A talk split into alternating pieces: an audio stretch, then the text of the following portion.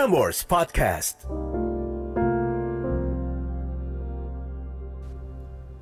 Catatan akhir malam oleh Narendra Pawaka. Jumat 7 Agustus 2020. If you know the end, don't start. Only when you know that going back to your source of pain is what you want to restart. A short poem by Zabian dari bukunya The Nectar of Pain. Dan malam ini, gue akan membuka sebuah catatan yang personal, belum pernah diceritakan sebelumnya oleh Afisha, yang belajar kalau langkah terbaik untuk mengobati hati yang berpatah hati adalah menerima. Sebelum gue buka, ini udah malam, jadi buat kamu yang punya cerita yang belum pernah diceritakan sebelumnya, yang biasanya membebani kamu, cobalah untuk tuliskan dan lihat hasilnya. Tulis dan kirim ke narendrapawaka@gmail.com and I'll see you on the next episode. Seperti Afisha malam ini, yang tiba-tiba bercerita, dan mari kita buka ceritanya. Halo Eda, ini Afisha. Semoga Eda dan keluarga sehat dan bahagia selalu. Melalui podcast catatan akhir malam, aku ingin berbagi cerita. Jika Eda berkenan membagikan cerita ini, mohon nama dapat disamarkan. Bingung sih mulainya dari mana, tapi cerita ini adalah sebuah perjalanan hidup yang membuatku bertumbuh. Sekitar tiga tahun lalu, seorang teman bertanya, Hidup kamu kok happy banget? Kamu gak pernah punya masalah ya? Pertanyaan yang jadi pukulan keras, karena memang sampai saat itu gak ada masalah yang begitu berarti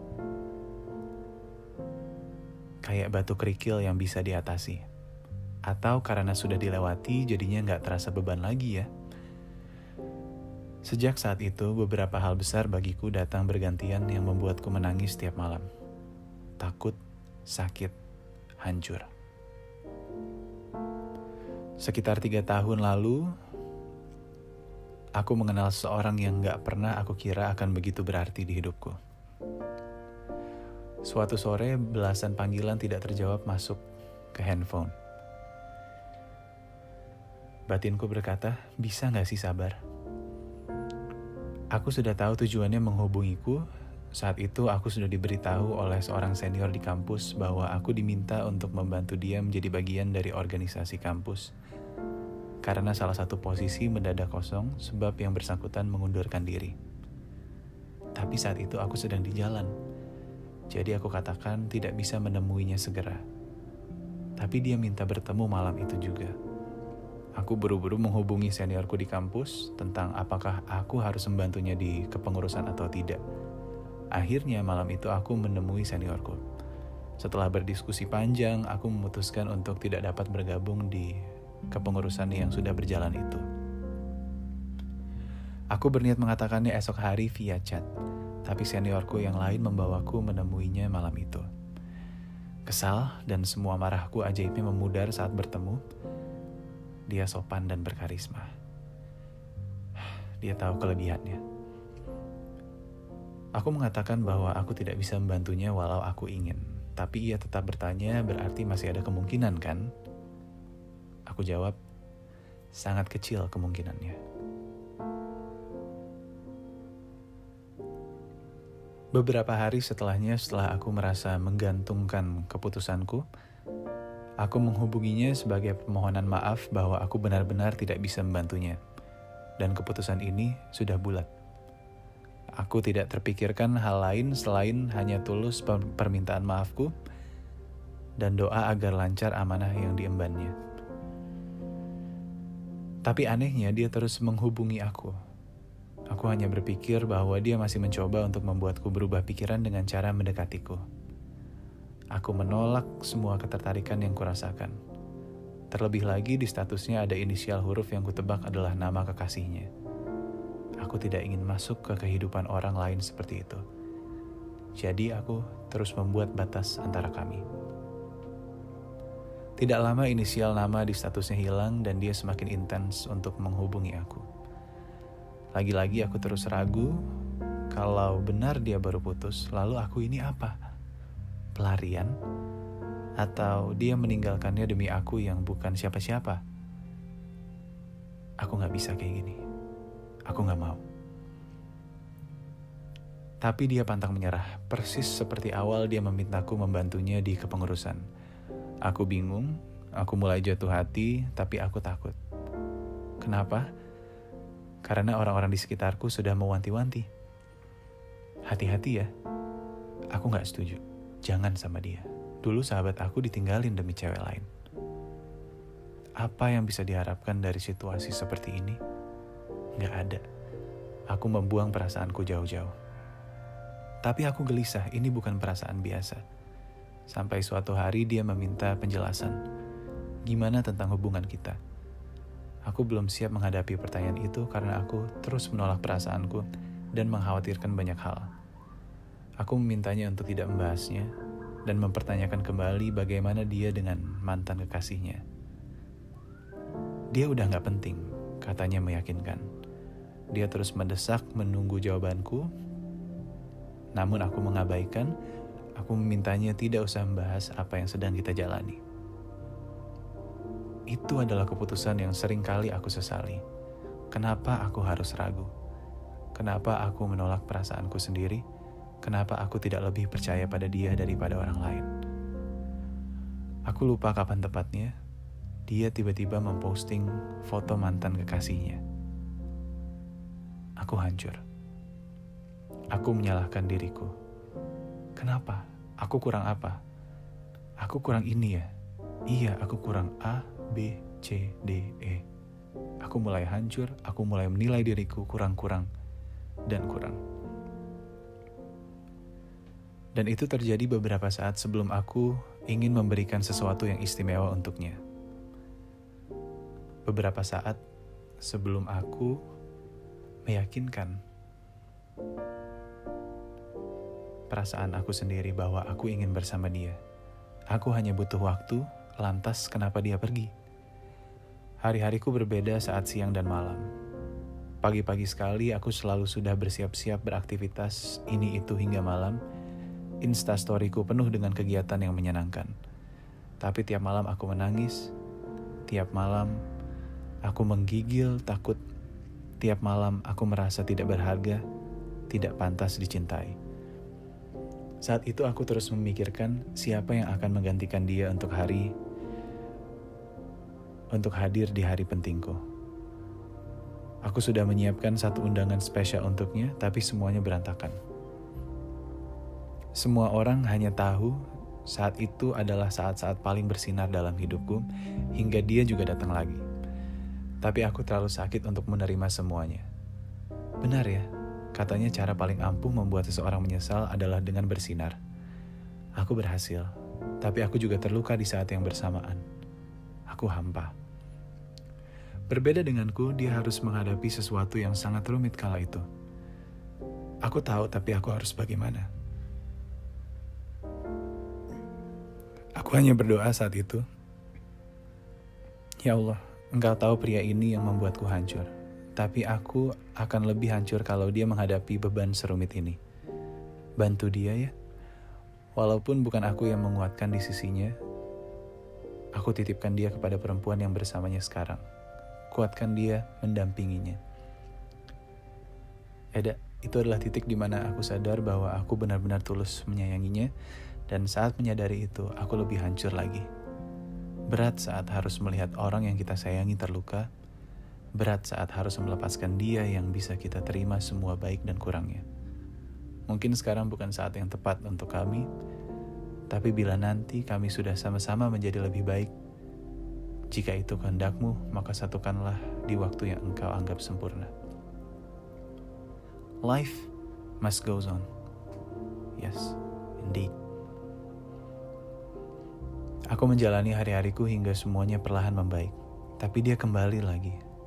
Aku sudah menutup rapat hatiku karena di sana terlalu berantakan untuk dimasuki lagi. Dia meminta bertemu lagi, tapi entah kenapa saat itu aku terlalu marah.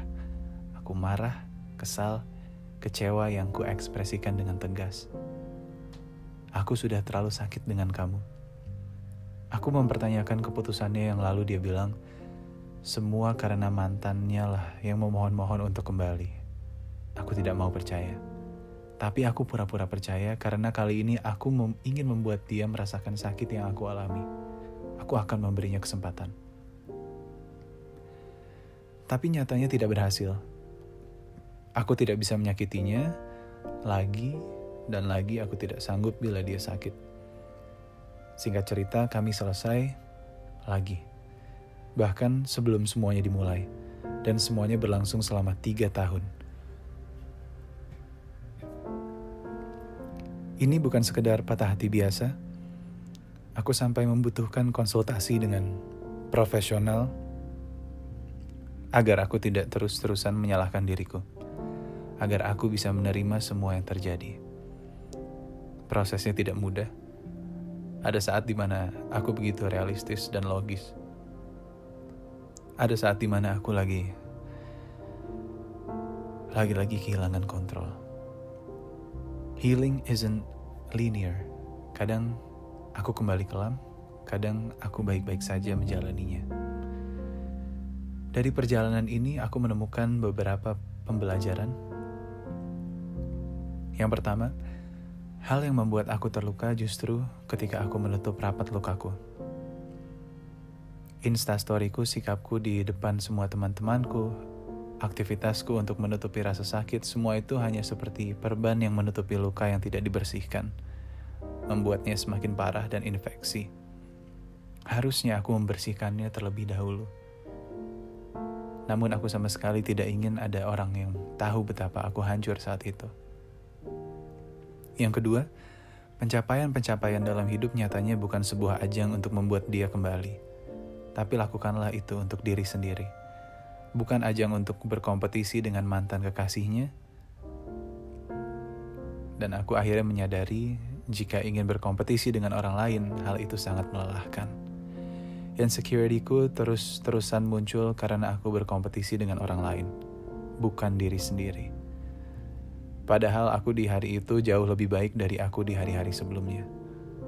Aku tumbuh, aku belajar, aku menjadi versi yang lebih baik dari diriku sendiri. Yang ketiga adalah langkah terbaik untuk mengobati hati yang berpatah hati adalah menerima.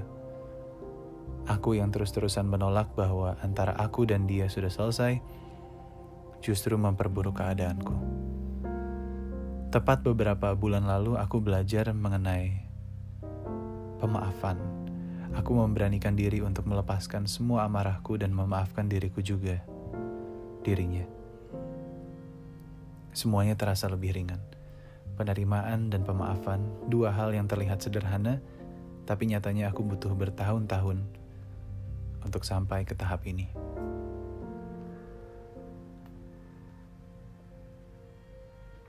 Ini adalah cerita yang belum pernah aku bagikan sebelumnya, cerita yang aku simpan rapat-rapat. Tapi aku harap dengan membagikan ini, pendengar yang sedang merasakan hal serupa tidak lagi menyalah-nyalahkan dirinya, menyalahkan dirinya sendiri atas apa yang terjadi. Aku juga pernah begitu terpuruk. Aku juga pernah begitu membenci diriku sendiri. Aku pernah begitu hancur. Apa yang orang lain lihat tentang aku tidak sekokoh itu. Aku pernah rapuh.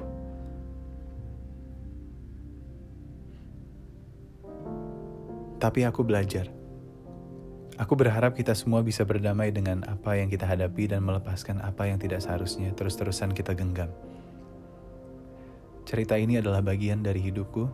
Jika aku ditanya apakah aku ingin menghapusnya, iya, dulu itu adalah hal pertama yang aku inginkan. Tapi sekarang aku jauh lebih dewasa dan jauh lebih bisa mencintai diriku sendiri. Aku bertumbuh, aku belajar karena hal itu. Hal yang paling membuatku hancur nyatanya menjadi hal yang paling banyak mengajarkanku kehidupan. Terima kasih ada sudah mau menampung cerita ini. Salam untuk semua pendengar podcast. Catatan akhir malam. Terima kasih, Afisha, sudah menceritakan catatannya. Dan untuk menutup catatan akhir malam, we got a fortune saying birthday book untuk kamu semua yang berulang tahun di tanggal 7 Agustus. August 7th people. You have a nice sense of humor and can appreciate a joke even at your own expense. Although proud and somewhat positive, you have a strong, winning personality. You are energetic and original and are most happy when solving some problem. You are not demonstrative, but you are capable of a deep and true love. My name is Narendra Pawaka, and this is Catatan Akhir Malam. Have a good night, sleep tight, and don't let the bad bugs bite.